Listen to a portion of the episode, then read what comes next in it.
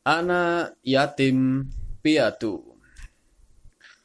Dalam bayangan pohon kalpa di bawah pancaran sinar matahari di pinggiran sungai kecil berair deras di lingkaran rimbunan hutan dan belukar tak jauh dari padepokan kiri amparan jati di lereng gunung Sembung. Telatah Nagari Caruban, San Ali, putra Ki Danusela sang kubu Caruban menuntut ilmu agama bersama sahabat-sahabatnya di bawah asuhan Syekh Datuk Kahfi. Laksana permata manikam memancarkan gemerlap keindahan, begitulah San Ali menjadi perhiasan padepokan karena kecerdasan, ketekunan, semangat, kesetiaan, dan kecintaannya yang tulus. Sebagai penghuni padepokan sejak usia lima tahun, ia tumbuh menjadi pemuda yang sangat akrab dengan lingkaran keprihatinan, membersihkan padepokan, mengisi bak mandi dan tempat wudhu, memasak dan mencuci pakaian, mencari kayu di hutan, menghafal pelajaran, menandai pelajaran dengan sah-sahan, mengkaji kitab, berpuasa, menjalankan riadoh, iktikaf, berzikir, bersolawat, berlatih pencak silat, olah kanuragan, menghafal, menghafal hizib, hisib dan mengamalkan aurat. Berbeda dengan murid pada padepokan yang lain, bila ada waktu senggang, San Ali gemar menjelajahi desa-desa di sekitar Gunung Sembung. Memasuki hutan melintasi pegunungan. Menyusur sungai, menerobos hutan bakau, ke muara dan menyusur pantai. Sepanjang perjalanan ia menyaksikan berbagai pemandangan yang menggugah ketenangan jiwanya. Hiruk pikuk pasar desa, petani bekerja di sawah, nelayan melaut mencari ikan, orang berkelahi, orang berjudi, lintah darat memeras penduduk desa. Petani-petani membawa hasil bumi ke padepokan, pendeta menyiapkan sesaji di pura. Brahmin bersama Didi Sanggar pemujaan, orang menderita sakit, orang mati, baik yang dikubur maupun dibakar. Semua pemandangan selama mengikuti langkah kakinya itu telah menerbitkan gumpalan awan tanda tanya di cakrawala pemikirannya yang belum dewasa. Ketika tanda tanya itu tak terjawab, gumpalan awan itu semakin memadati cakrawala di benaknya. Ketika ia memberanikan diri menanyakan berbagai macam kehidupan manusia kepada guru agung Syekh Datuk Kahfi, sering kali tanda tanya justru semakin berjejal-jejal menggumpali isi kepalanya. Jika murid yang lain selalu mengiyakan penjelasan guru agung tentang kehidupan manusia yang bermuara ke alam akhirat, yakni neraka dan surga, maka San Ali kebalikannya. Ia tidak gampang puas dengan jawaban-jawaban yang lazim diberikan kepada anak seusianya. Semisal, tentang perbedaan antara kehidupan orang-orang durhaka dan celaka. Sebutlah penjudi, pemabuk, pencuri, perampok, pelacur, penipu, pembunuh, pezina, dan pemuja berhala yang bakal menempati neraka, dan orang-orang saleh serta beruntung yang bakal menghuni surga. San Ali melihat persoalan ini masih penundaan waktu belaka. Intinya, keduanya sama-sama ditinjau dari aspek amaliah. Maksudnya, jika di surga nanti, orang bisa memenuhi semua keinginannya, termasuk hal-hal yang ketika di dunia diharamkan, maka pada hakikatnya Orang durhaka tidak berbeda dengan orang saleh, kecuali dalam hal waktu pelaksanaannya. Kalau orang durhaka bisa sesuka hati menenggak minuman keras, mabuk, bersetubuh, dan menikmati berbagai kelezatan dunia, maka orang-orang saleh pun ketika di surga bisa menenggak khamar, menikmati 40 bidadari yang selalu perawan, bersenang-senang, mandi di kolam susu dan madu, dan berbagai kelezatan surgawi lain. Bedanya, yang pertama dilampiaskan di dunia, sedangkan yang kedua menunggu di akhirat. Tanda tanya berjejalan yang tak sesederhana jawabannya itu membuat San Ali terjebak pada kebiasaan merenung untuk mencari sendiri jawaban dari pertanyaan yang berkecamuk di benaknya. Dalam setiap penjelajahan, ia sering merenung di bawah pohon, di puncak bukit, di hamparan pasir pantai, dan bahkan di tengah hening malam, ketika makhluk hidup tertidur di buai mimpi. Dengan merenung, ia seperti menikmati kesendiriannya dan mengungkapkan gairah jiwanya yang berkobar-kobar. Di tengah hening malam, ia sering merenungkan bintang-bintang yang memenuhi langit dengan kilau cahayanya yang laksana permata. Benarkah bintang-bintang yang berkilauan memenuhi langit jika pagi menjelang bersembunyi di lautan dan menyirari dunia bawah? Kenapa bintang tidak pernah berada di satu langit? dengan matahari? Benarkah para malaikat hanya turun ke bumi pada malam hari untuk memberkati dan melimpahkan rezeki bagi orang-orang yang tekun menjalankan sembahyang malam? Di bintang-bintang itukah malaikat tinggal? Apakah arsi singgah sana Allah terletak di salah satu bintang di langit? Setelah semalaman merenung-renung tentang langit, bintang, rembulan, malaikat, dan Tuhan, San Ali biasanya turun ke desa-desa dan berbicara dengan orang-orang yang bekerja di sawah atau dengan para Brahmin yang melakukan upacara bakti di sanggar Pamujan. Apakah dewa-dewa yang dipuja Brahmin itu sama dengan Gusti Allah yang disembahnya? Kenapa Gusti Allah yang disembahnya tidak diwujudkan dalam bentuk-bentuk? Kenapa pula Gusti Allah tidak membutuhkan sesaji apa pun? Dan yang paling mengherankan, Kenapa Syekh Datuk Kahfi dengan sangat keras melarangnya membayang-bayangkan, membanding-bandingkan, dan memikirkan Gusti Allah? Bagaimana orang bisa mengenal Gusti Allah jika tidak boleh membayangkan, membandingkan, dan memikirkannya? Suatu kali, sekeluarnya dari hutan, ia menjumpai seorang Brahmin tua mempersembahkan sesaji di altar dewa. Saat itu terlintas di benaknya bahwa sangat mustahil arca dewa bisa memakan sesaji persembahan sang Brahmin. Namun, selintas juga terbentang di benaknya tentang ibadah kurban di dalam agama Islam. Bukankah Gusti Allah yang tak terpikirkan dan tak terjangkau panca indera itu sesungguhnya tidak butuh darah dan daging domba? Namun, kenapa tiap hari raya Idul Adha harus menyembelih domba? San Ali sering pula menemukan berbagai perilaku yang menurut pandangan penghuni padepokan digolongkan sebagai ahli maksiat. Kenapa orang bisa begitu tergila-gila berjudi sabung ayam? Mengapa orang bisa sangat menggemari minuman keras hingga mabuk? Kenapa orang suka membunuh sesamanya? Kenapa orang suka mencuri dan merampok? Sementara ia dan kawan-kawannya di padepokan justru diwajibkan hidup menjauhi segala kebiasaan buruk itu.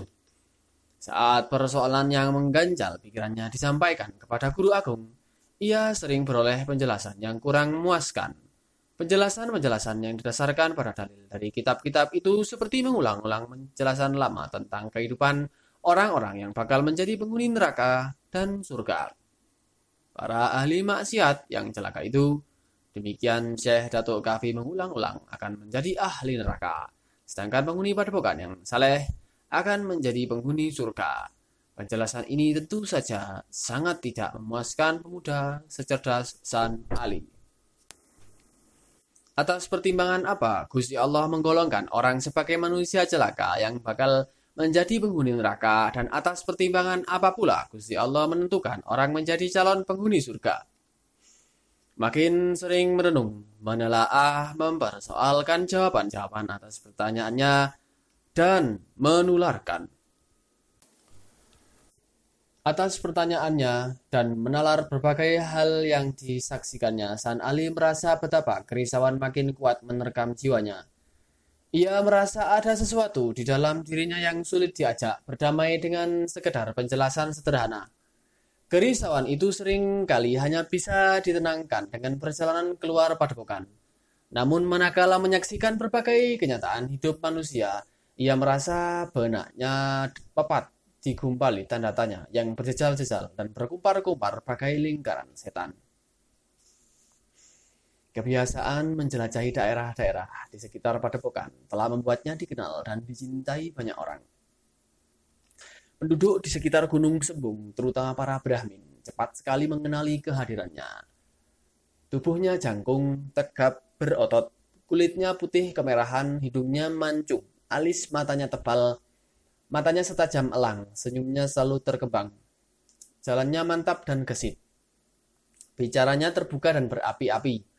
Bagi para Brahmin, semua yang ada pada diri San Ali adalah citra kehidupan anak yang bangun di antara anak-anak yang tidur di nina bobokkan zaman. San Ali, begitu aneh nama itu untuk zamannya. Namun, Keanehan itu menjadi keakraban bagi mereka yang telah mengenalnya. Bagaikan orang mengenal rajanya, begitulah orang di sekitar Gunung Sembung dan Pakubuan Caruban mengenal San Ali sosok aneh, namun akrab di mata, telinga, dan hati. Sebuah citra yang diharapkan bakal menjadi pemimpin besar di negeri kelahirannya.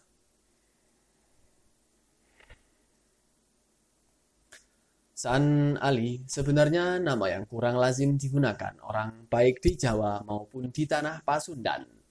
Namun nama itu pemberian ayahandanya, Ki Danusela Kuwu.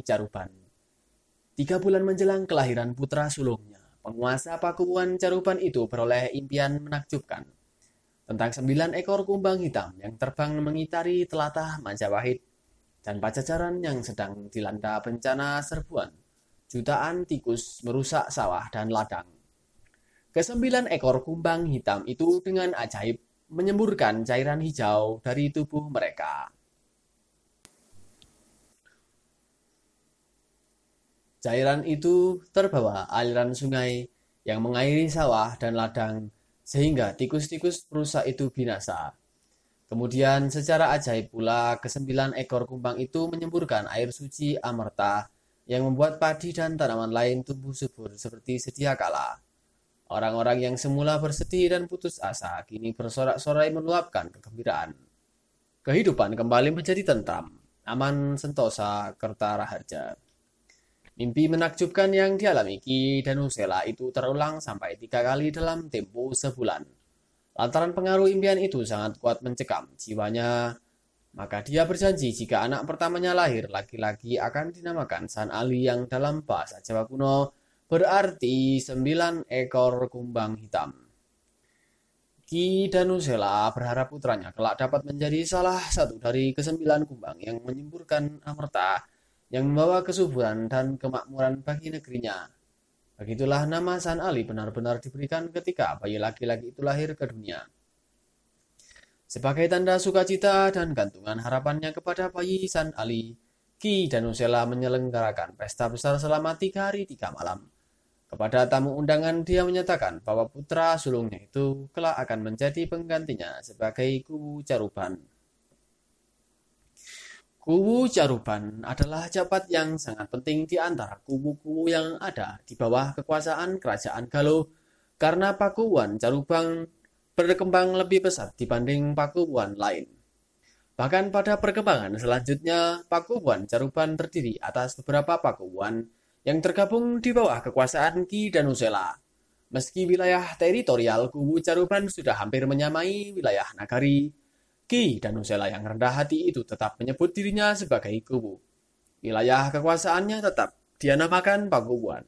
San Ali yang kelak menggantikan ayahandanya akan memiliki kekuasaan penting di wilayah Galuh. Sebenarnya di balik kemuliaan yang dilimpahkan kepada bayi San Ali, tak banyak yang tahu bahwa Ki Danusela bukanlah ayahanda kandung dari bayi yang diaku sebagai putra sulung itu. Menurut cerita kalangan dalam pakuan, ayahanda kandung bayi San Ali adalah seorang ulama asal Malaka yang masih tergolong bangsawan kerajaan. Namanya Syekh Datu Soleh. Peranakan Melayu Gujarat. Ibundanya perempuan Melayu. Menurut cerita, saat Sultan Muzaffar Shah naik ke tangga kekuasaan Kesultanan Malaka menggantikan saudaranya yang terbunuh, terjadi perselisihan antara pejabat-pejabat keturunan Tamil yang dipimpin Tun Ali dan bangsawan-bangsawan Melayu yang dipimpin Seriwak Raja I. Ibunda Sultan Muzaffar Shah sendiri adalah keturunan Tamil dan saudara dengan Tun Ali. Golongan Tamil yang dipimpin Tun Ali menang. Sedangkan bangsawan-bangsawan Melayu tersingkir dari lingkaran kekuasaan. Di antara bangsawan-bangsawan Melayu tersingkir itu tersebutlah nama Syekh Datuk Soleh. Kepergian Syekh Datuk Soleh meninggalkan Malaka dilatari usaha penyelamatan diri.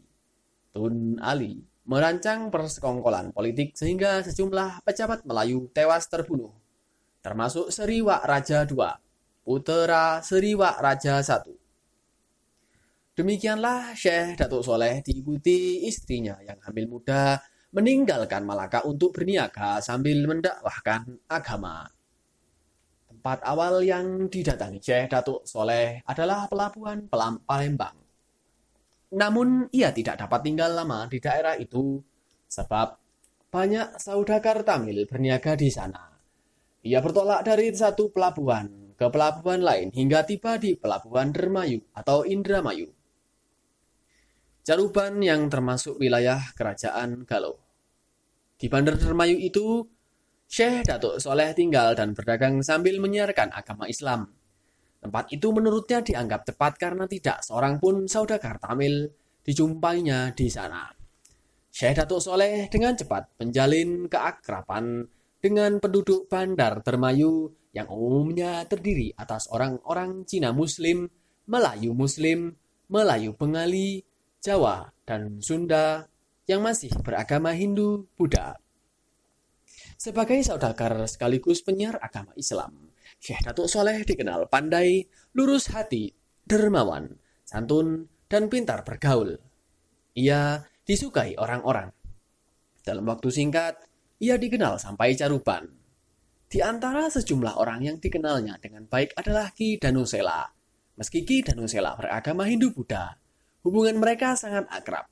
Sering mereka berdua kelihatan berbicara soal kehidupan masyarakat, tata pemerintahan, bahkan falsafah hidup. Hubungan Syekh Datuk Soleh dan Ki Danusela berlanjut ke jaringan kekeluargaan. Saat kemenakan Syekh Datuk Soleh yang bernama Syekh Datuk Kahfi menyusul ke Jaruban, Ki Danusela sangat tertarik dan bersimpati dengan kecerdasan, keluasan ilmu, kebijaksanaan, dan kesantunannya. Berangkat dari ketertarikan dan rasa simpati itulah Ki Danusela kemudian menikahkannya dengan adik ipar perempuannya yang bernama Nyi Roro Anjung. Dengan demikian, Syekh Datuk Kahfi dan Syekh Datuk Soleh secara langsung telah masuk ke dalam lingkungan keluarga Kuwu Jaruban. Ki Danusela adalah keturunan Prabu Kerta Wijaya, Maharaja Majapahit, dia menikahi Ratu Inten Dewi Putri Prabu Surawisesa, Ratu Sang Hyang Ratu Aji di Pakuan, keturunan Sri Maharaja Lingga Buana Wisesa Maharaja Pajajaran yang gugur dalam peristiwa Bupat. Oleh Prabu Surawisesa mertuanya, Ki Danusela diangkat sebagai guru di Caruban dengan tugas utama mengabdi pada kerajaan Galuh yang merupakan bawahan dari kerajaan Pajajaran. Dalam menjalankan tugas sebagai guru, Ki Danusela dibantu seorang pangraksa bumi, pejabat yang mengurusi pertanian dan perikanan, beragama Islam bernama Ki Samadullah. Ki Samadullah yang memiliki nama asal Raden Walang Sungsang masih keturunan langsung Raja Galuh. Ayahandanya adalah Raden Pemanah Rasa Jaya Dewata putra Raja Galuh Prabu Dewa Niskolo yang menjadi Maharaja Pakuan Pajajaran bergelar Sri Baduga Maharaja. Ibundanya bernama Nyi Subang Larang, putri Ki Gedeng Tapa, Mangku Bumi Singapura, yang tidak lain tidak bukan adalah adik Prabu Angga Larang. Pernikahan antara Raden Pamanah Rasa dan Nyi Subang Larang ini melahirkan Raden Walang Sungsang Nyi Roro Santang, dan Raden Sangara. Nasib buruk menimpa Raden Walang Sungsang dan adik-adiknya saat mereka menginjak dewasa. Tiba-tiba ibunda mereka terkena pagebluk dan meninggal dunia. Raden Walang Sungsang dan adik-adiknya kemudian meninggalkan istana Galuh, menetap di rumah seorang pengikut Buddha bernama Ki Gedeng Danuarsih. Ia kemudian diambil menantu oleh Ki Gedeng Danuarse, dikawinkan dengan Nyi Endang Gaulis putranya. Melalui Ki Gedeng Danuarse yang tidak lain tidak bukan adalah saudara Ki Danusela. Raden Walang Sungsang bekerja di Pakuan Caruban. Ia bahkan diberi kepercayaan besar menduduki jabatan pangraksa bumi, menggantikan Ki Danusela. Melalui Raden Walang Sungsang inilah Ki Danusela mengetahui perkembangan kerajaan Galuh bahwa kesetiaan kerajaan itu terhadap Pajajaran masih sangat kuat. Melalui Raden Walang Sungsang juga Ki Danusela mengetahui perkembangan agama Islam di pesisir utara Jawa, terutama di Dermayu. Selama menjabat sebagai pengraksa bumi, Raden Walang Sungsang berkenalan dengan Syekh Datuk Soleh dan Syekh Datuk Kahfi ia kemudian berguru agama Islam kepada Syekh Datuk Kahfi. Setelah mengetahui keluasan ilmu gurunya, ia memohon agar Syekh Datuk Kahfi membuka sebuah padepokan untuk mendidik masyarakat. Atas upaya Raden Walang Sungsang, kakeknya Ki Gedeng Topo memberikan sebidang tanah di lereng Gunung Sembung kepada Syekh Datuk Kahfi sebagai sima atau perdikan yang bebas pajak. Di tanah itulah Syekh Datuk Kahfi membangun padepokan yang kemudian dikenal dengan nama Giri Amparan Jati atau Gunung Tempat Menggelar Kebenaran. Syekh Datuk Kahfi sendiri kemudian memberi nama baru untuk Raden Walang Sungsang yakni Samadullah. Sejak itu Orang mengenal pangraksa bumi Caruban dengan nama Ki Samadullah. Meski berbeda agama antara Ki Danusela dan Ki Samadullah, terjalin kecocokan terutama tentang hal-hal yang bersifat ruhani. Mereka sering terlihat berdua di pendopo sepanjang malam membahas pengalaman ruhani masing-masing. Bahkan, sebuah kitab frontal milik Ki Danusela warisan Maharaja Majapahit yang dikenal dengan nama catur vipala mereka jadikan bahasan mendalam. Hubungan Ki Samadullah, Syekh Datuk Soleh, Syekh Datuk Kahfi, dan Ki Samadullah berlangsung sangat akrab. Ketika Syekh Datuk Soleh wafat terkena pakebluk, Ki dan Usela yang belum dikaruniai putra meminta agar diperkenankan mengangkat bayi yatim yang ada di dalam kandungan istri Syekh Datuk Soleh. Baik Syekh Datuk Kahfi maupun Ki Samadullah tidak keberatan. Meski mereka tahu Ki dan Usela beragama Hindu-Buddha, begitulah putra Syairat Soleh diangkat anak oleh Ki dan Usela. Atas dasar mimpinya yang menakjubkan, Ki dan Usela menamakan bayi itu San Ali. Merasa prihatin dengan nasib bayi San Ali, Ki Samadullah diam-diam ikut mengasuh dan mengamati perkembangannya dengan penuh kasih sayang. Apalagi Ki Samadullah juga belum dikaruniai putra. Namun, belum lama San Ali merasakan pelayan kasih ibunda kandungannya, ia harus ditinggal pergi selama-lamanya. Ketika itu usia San Ali menginjak tiga bulan. Ibundanya secara mendadak tertular pakebluk yang melanda telatah Jaruban. Lantaran peristiwa menyedihkan itu, Ki Samadullah dan istrinya menumpahkan seluruh kasih dan sayang mereka kepada bayi San Ali yang kini yatim piatu. Peristiwa menyedihkan yang menimpa San Ali berkembang menjadi fitnah keji yang membahayakan keselamatan jiwa bayi tanpa dosa itu. Beberapa saat setelah ibundanya meninggal, tersebar berita bahwa bayi berusia tiga bulan itu adalah pangkal dari malapetaka yang bakal menimpa kubu Caruban. Bayi itu harus disingkirkan jauh-jauh dari pakuan sebelum malapetaka yang ditimbulkannya meluas ke mana-mana. Tanda bahwa bayi itu berbahaya adalah kematian kedua orang tuanya dan meluasnya pagebluk di telatah Jaruban. Akibat fitnah yang sangat kuat itu, Ki Danusela sempat terpengaruh. Dia membicarakan masalah itu dengan Ki Samadullah sebelum menyampaikannya kepada Syekh Datuk Kahfi. Ki Samadullah tentu saja terkejut dengan berita bersifat fitnah itu. Lantaran itu, ia dengan terpaksa mengungkapkan ramalan rahasia gurunya Syekh Datuk Kahfi tentang kemuliaan yang bakal diraih putra Ki Danusela itu. Menurut guru saya, putra Tuhan bakal menjadi seorang waliullah yang mulia sepanjang zaman. Karena itu, Tuhan, saya menilai wajar jika sejak kecil ia sudah yatim piatu. Sebab kanjeng Nabi Muhammad pun sejak kecil mengalami nasib demikian. Ujar Ki Samatullah. Ki Danusela sangat percaya kepada Ki Samatullah dan terutama kepada adik iparnya Syekh Datuk Kahfi. Sehingga setiap fitnah keji yang dialamatkan kepada San Ali terhalau. Bahkan, atas saran Ki Samadullah, Ki dan Nyi Danusela merelakan putra sulung mereka yang ketika itu berusia lima tahun dikirim kepada Pokan Giri Amparan Jati untuk dididik ilmu pengetahuan agama. Sebelum sekali, sebulan sekali Ki Danusela bergantian dengan Ki Samadullah menjenguk San Ali, melimpahkan kasih dan sayang kepada bocah itu. Apa yang dikemukakan Ki Samadullah berkenaan dengan ramalan Syekh Datuk Kahfi ternyata terbukti. Ini setidaknya terlihat betapa dalam waktu singkat San Ali sudah dikenal di Padepokan sebagai santri paling cerdas dan sangat disayangi Syekh Datuk Kahfi. Berbagai pelajaran agama dengan cepat diselesaikannya menandingi santri lain. Bahkan berbagai persoalan diajukan San Ali kepada guru agungnya dalam setiap akhir pengembaraannya selalu menambah wawasan baru bagi warga Padepokan, terutama bagi Syekh Datuk Kahfi. Warga Padepokan tidak lagi menilai warga di luar kelompok mereka, terutama yang beragama Hindu Buddha, sebagai golongan kafir yang najis. Syekh Datuk Kafi yang semula memandang bahwa umat yang menyembah Gusti Allah hanya Islam telah mengubah pandangan bahwa segala ciptaan di alam semesta ini pada hakikatnya menyembah Gusti Allah dengan nama dan cara berbeda. Seluruh umat manusia, malaikat, hewan, tumbuhan, jin, dan bahkan iblis, semuanya adalah penyembah Gusti Allah. Meski harus diakui bahwa Islamlah satu-satunya agama yang paling sempurna di dalam pengaturan tata cara penyembah Gusti Allah dan tata kehidupan manusia. Semua perubahan itu terjadi setelah San Ali dan Syekh Datuk Kafi berbincang membahas berbagai persoalan hidup. Selama menuntut ilmu di Padepokan Giri Amparan Jati, San Ali dikenal juga piawai dalam pencak silat, olah kanuragan, dan menyanyikan tembang-tembang pepujian.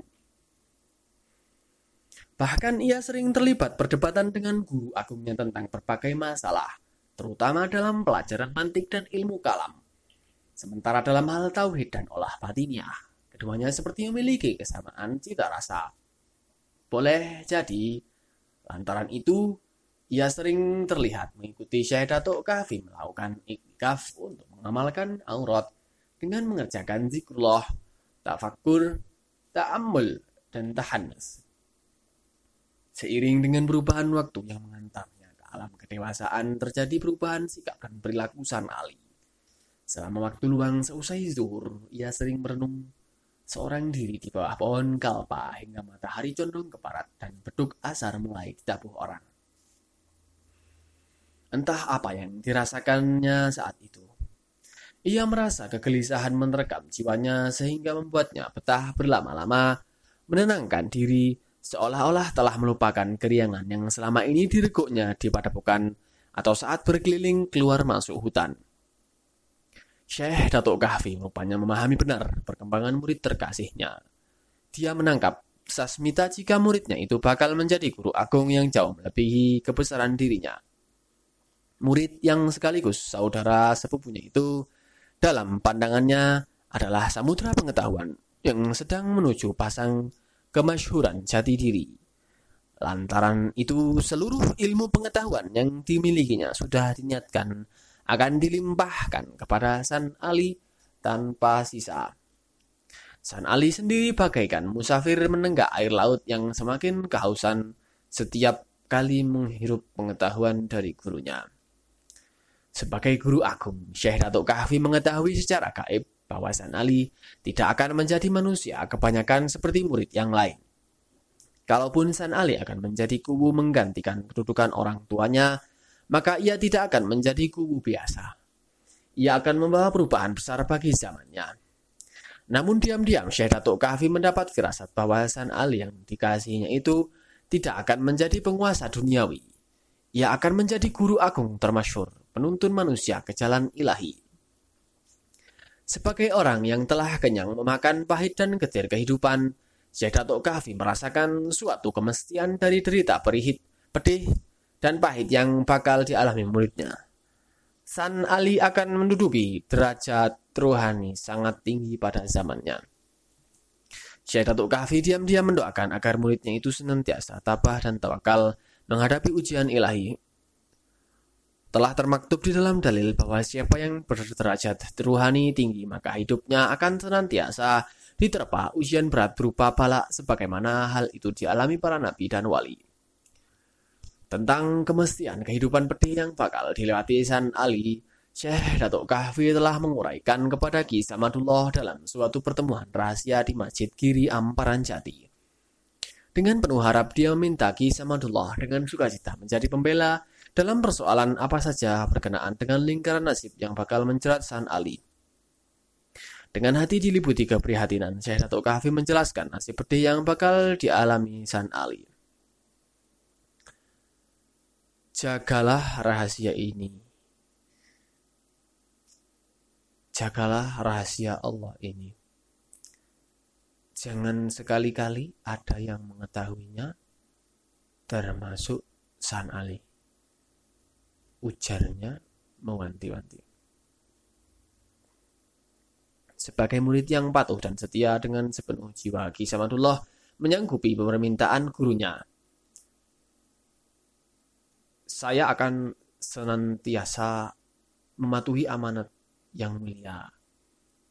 Saya akan melakukan yang terbaik yang bisa saya lakukan bagi San Ali buah hati saya. Sejak peristiwa larut malam di Masjid Giri Amparan Jati itu, kecintaan Ki Samadullah kepada anak asuhnya makin kuat berurat dan berakar. Bagai induk harimau melindungi anaknya, begitulah Ki Samadullah memperlakukan San Ali ke mana pun San Ali berada, ia selalu berusaha mengetahui dan mendampinginya. Ia tak jarang menemani San Ali berkeliling ke desa-desa di sekitar Gunung Sembung keluar dan masuk hutan. Bahkan karena begitu sering mendampingi San Ali, Ki Samadullah menjadi sangat dikenal masyarakat sebagai petinggi kerajaan Galuh yang dermawan dan mencintai rakyat karena selama bersama San Ali, dia acap kali mengulurkan bantuan kepada mereka yang membutuhkan. San Ali tampaknya merasakan perubahan sikap ayahanda asuh tercintanya. Ia juga merasakan perubahan sikap dari guru agungnya, bahkan sikap ayahanda dan ibundanya. Ujung dari perasaan itu, ia merasa tidak bahagia dengan itu semua. Ia menangkap sasmita bahwa kecintaan orang-orang di sekitarnya terhadap dirinya tentu ada batas. Cinta mereka bukanlah cinta sejati yang abadi sepanjang masa.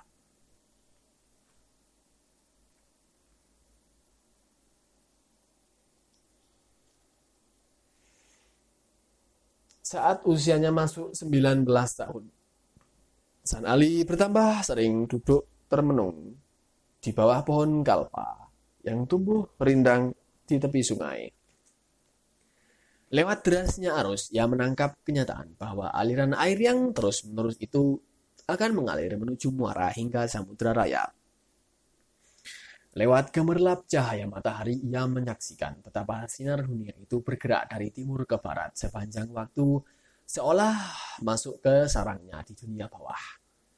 Saat menyaksikan warga desa sekitar padepokan meninggal dunia, ia menyadari adanya aliran kehidupan manusia seperti gerakan air dan matahari menuju arah tertentu, pusat dari segala sesuatu.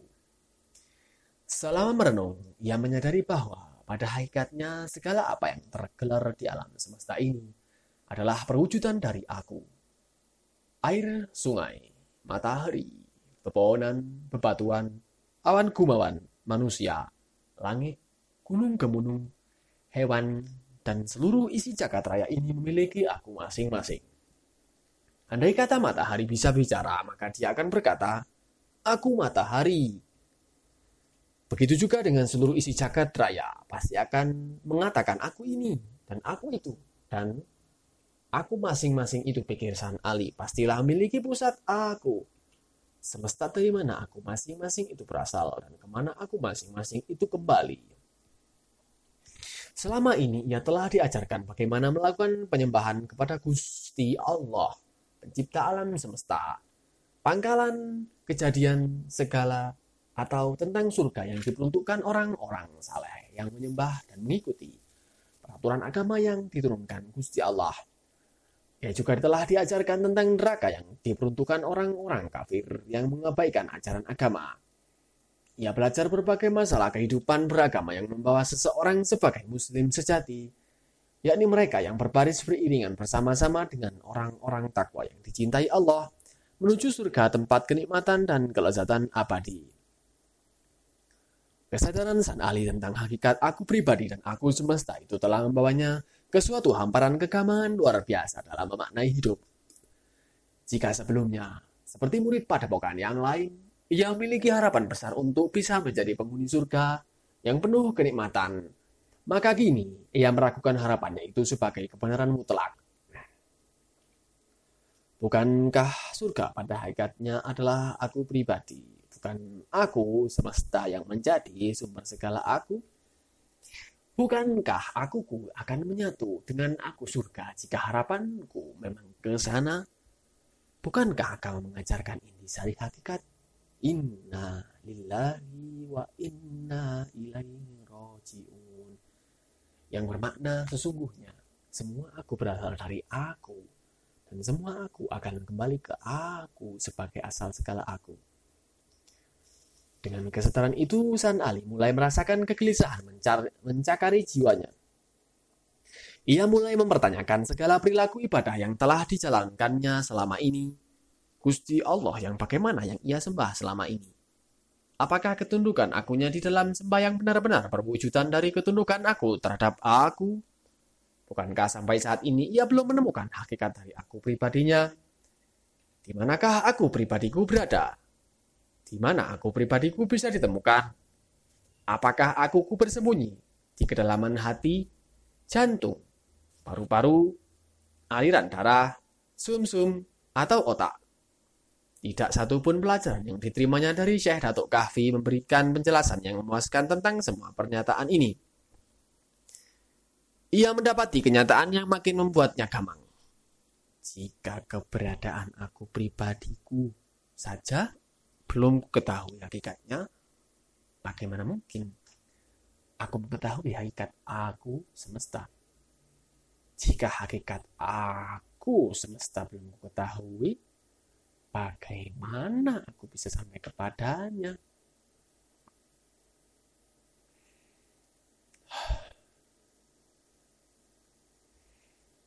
Setelah belajar selama 15 tahun, datanglah saat San Ali harus meninggalkan padepokan untuk menguji segala ilmu pengetahuan yang telah ia miliki di tengah gelanggang kehidupan dunia.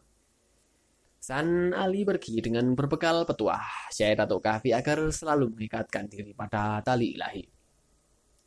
Inti sari hakiki dari aku semesta yang menjadi pusat semua aku pribadi, di mana pun ia berada. Inti sari dari ikatan tali ilahi itu adalah suatu keyakinan yang menelaskan bahwa aku semesta itulah pangkal segala. Engkau akan mengenal dia karena dia.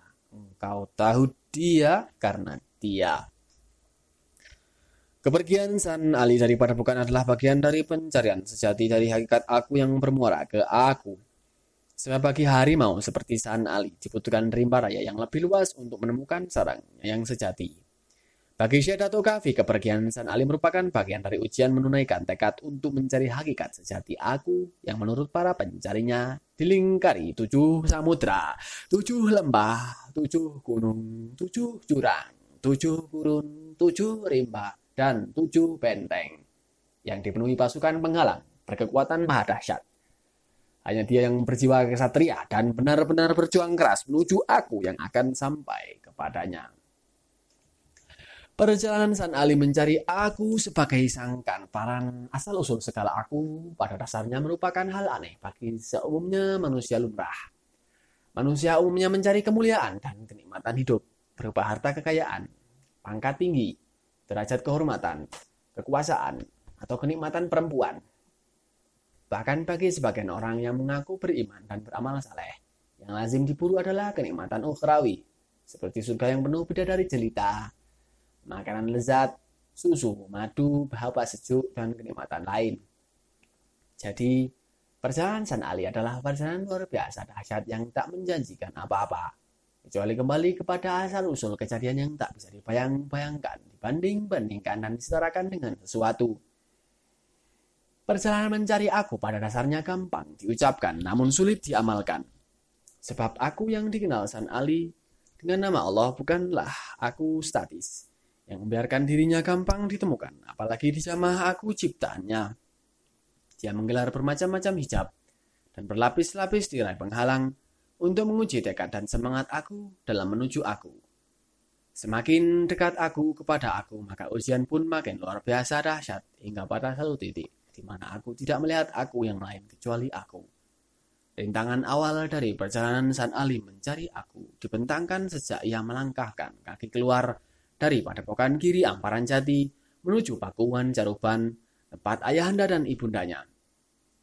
Tujuannya ke Pakuan Jaruban ini adalah atas perintah Syekh Datuk Kahfi untuk memohon doa dan restu dari ayahanda, ibunda, serta Ki Samadullah dan istrinya sebelum pengembaraan batiniahnya dimulai. Namun, justru di sanalah rintangan berat dimulai dalam bentuk tragedi yang menimpa orang-orang yang dicintainya. Saat tiba di Pakuan, yang dijumpainya hanya Resi Bungsu, adik ibundanya yang selama bertahun-tahun menjadi penasihat ayahandanya. Resi Bungsu ternyata telah menggantikan kedudukan Ki sebagai Guru Jaruban. Kenyataan itu tentu sangat mengejutkan San Ali. Ia merasakan dirinya seperti disambar petir di siang hari. Menurut penjelasan Resi Bungsu, Ki Danusela wafat diterkam harimau saat berburu kijang di hutan Kawali sekitar tiga pekan silam. Sementara nasib Nyi Raru Inten Dewi, Ibunda San Ali, hingga kini tak diketahui. Sejak kematian suaminya, Nyi Ratu Inten menjadi hilang ingatan. Suatu malam dia pergi dan tidak diketahui di mana rimbanya. Selama bertahun-tahun hidup di padepokan San Ali selalu diterkam kerinduan ingin hidup bersama kedua orang tuanya. Namun kini mereka telah tiada. Kenyataan pahit itu sulit ia terima. Jiwanya sangat terpukul. Itu sebabnya dengan gencar dan terkesan menuduh, ia mempertanyakan perubahan keadaan itu kepada Resi Bungsu. Kenapa kematian ayahandanya tidak diberitakan kepada Pokan? Benarkah ibundanya hilang akal dan lari meninggalkan Pakuwon setelah kematian ayahandanya? Saya khawatir jangan-jangan semua ini adalah akal bulus pemanda belaka. Apa maksudmu? Oh, kemenakanku tercinta. Ujar Resi Bungsu dengan muka merah padam menunjukkan kobaran api amarah. Apakah saya salah jika menuduh Syak wasangka bahwa ayah anda saya meninggal dunia karena upaya pembunuhan? Apakah saya salah jika lo menaruh curiga bahwa ibunda saya telah secara sengaja disingkirkan dari bukuan dengan tuduhan hilang akal? Dan ujung dari semua itu, salahkah jika saya mencurigai orang yang sekarang menduduki di kursi kecaruban? Sergah San Ali dengan suara ditekan keras. Lancang mulutmu San Ali, bentak Resi Bungsu dengan suara menggelagar. Sungguh aku tidak pernah menduga murid terkasih Syekh Datuk Kahfi memiliki mulut selancang dan sekejam dirimu. Tuduhanmu sangat menyakitkan karena tanpa dasar apa pun. Ketahuilah, oh kemenakanku, jika saat ini aku berkenan, akan kusuruh penggawa pakubuan untuk menangkap dan membunuhmu. Yang telah berbuat tidak tahu tata kerama di hadapan yang dipertuang caruban Tidaklah engkau tahu bahwa aku adalah putra bungsu Prabu Surawisesa, Ratu Sang? Tidak tahukah engkau bahwa saudara tuaku Prabu Ratu Dewata, Ratu Aji di Pakuan, adalah Maharaja Pajajaran? Saya akan suka cita jika Pamanda membunuhku sekarang, tantang San Ali dengan mata berkilat-kilat. Tawilah San Ali, Tugas Resi Bungsu menahan amarah. Sebagai seorang paman aku akan maafkan perilaku burukmu yang melanggar tata krama itu. Aku tidak akan memerintahkan punggawa untuk menangkap dan membunuhmu. Namun, sebagai caruban, adik Maharaja Pajajaran, perbuatanmu wajib dihukum agar tidak ditiru oleh kerabat Pakuan dan kawula alit yang lain. Pamanda akan memenjarakan saya, tanya San Ali mengelitkan dai. Hal itu tidak akan terjadi, kata Resi Bungsu Datar. Jika engkau dijatuhi hukuman penjara, maka orang-orang akan membenarkan tuduhanmu yang keji itu. Untuk kesalahanmu itu, oh San Ali, aku selaku kucaruban yang mewakili Maharaja Pajajaran menyatakan bahwa sejak saat ini engkau telah dianggap bukan lagi bagian dari keluarga Pakubuan. Apalagi keturunan Ramanda Prabu Surawiseso. San Ali tidak berhak lagi menyandang gelar kebangsawanan. San Ali sudah menjadi kawulo alit dari kaum sudra papa yang tidak memiliki martabat dan derajat apa pun di bumi pajajaran ini. Mendengar keputusan Resi Bungsu, San Ali berdiri dengan gagah dan tertawa lepas seolah tidak terpengaruh sedikit pun dengan keputusan pamannya. Sekalipun kini saya telah menjadi kaul alit, di dalam darah saya tetap mengalir darah yang sama dengan darah Ki Danusela, Ku Caruban yang mengalirkan darah Raja-Raja Majapahit. Darah saya sama dengan darah ibundaku, Ni Ratu Inten Dewi, darah pajajaran yang juga mengalir di darahmu. Pamanda. Karena itu, oh Pamanda bungsu, sekalipun kini engkau tidak mengakui aku sebagai kemenakanmu, aku tetap menganggapmu sebagai pamanku karena di dalam tubuh kita mengalir darah yang sama. Dan ketahuilah, oh Pamanda, bahwa dengan kekuasaanmu sekarang, engkau dapat mengangkat 100 ekor kera dengan gelar-gelar kebangsawanan. Namun, apa pun gelar yang engkau berikan, mereka tetaplah hewan karena darah, daging, dan tulang mereka adalah hewan. Ketahuilah, oh pemanda tercipta. Lanjutnya. Kehadiran saya di pakuan ini sebenarnya hanya ingin memohon doa restu dari ayahanda dan ibunda karena saya akan mengemban tugas dari guru agung untuk menjalankan dharma kehidupan saya. Sedikit pun saya tidak pernah berpikir tentang kekuasaan duniawi, apalagi jabatanku di caruban ini. Karena itu, oh Manda, engkau tidak perlu khawatir jikalau saya akan menggalang kekuatan untuk merebut kekuasaan dari tanganmu. Ucapan San Ali benar-benar menusuk perasaan Resi Bungsu. Dengan suara penuh amarah, dia menyerang dengan kata-kata menyakitkan. Ketahuilah, oh San Ali, bahwa sejatinya engkau tidak memiliki hak untuk berbicara tentang darah Majapahit yang mengalir di tubuh Kakanda dan Usela apalagi darah pajajaran dari Kakanda Nyi, Ratu Inten Dewi. Ketahuilah, oh anak, bahwa engkau bukanlah keturunan mereka. Orang yang menjadi ayah handamu adalah orang asing keturunan Melayu Jambu Dwipa yang bernama Syekh Datuk Soleh yang mati di Ganyang Pakeblok. Begitu juga orang yang menjadi ibunda kandungmu. Jadi San Ali tidak ada darah Majapahit apalagi darah Pajajaran di tubuhmu. Cukup adil jika aku melarangmu menggunakan gelar kebangsawanan. Karena sejatinya engkau memang bukan proses dari kalangan yang demikian. San Ali merasakan kepalanya bagai disampar petir. Ia tercengang demi mendengar uraian resi bungsu. Benar-benar membingungkan Tubuhnya pada terasa panas dingin. Benarkah ia bukan anak kandung Ki dan Nusela? Kenapa selama ini tidak ada yang membicarakan persoalan itu? Benarkah ayahandanya orang asing keturunan Melayu Jambu Dipa bernama Datuk Soleh? Benarkah ayahanda dan ibunda kandungnya telah mendengar meninggal terkena pagebluk? Kenapa guru agung tidak pernah menceritakan hal itu? Dengan benak dikumpali tanda tanya berjejal-jejal dan hati penasaran. San Ali dengan langkah limbung meninggalkan pendapat pakuan. Seluruh kebanggaannya sebagai putra kubu Caruban hancur binasa. Ia merasakan bumi tempatnya berpijak terhempas ke bawah. Ia tidak memiliki apa-apa lagi. Kehormatan hidup, kebanggaan darah biru, orang tua kandung, dan bahkan orang tua angkat yang mencintainya. San Ali benar-benar merasakan akunya terasing sendiri, hina, dan papa.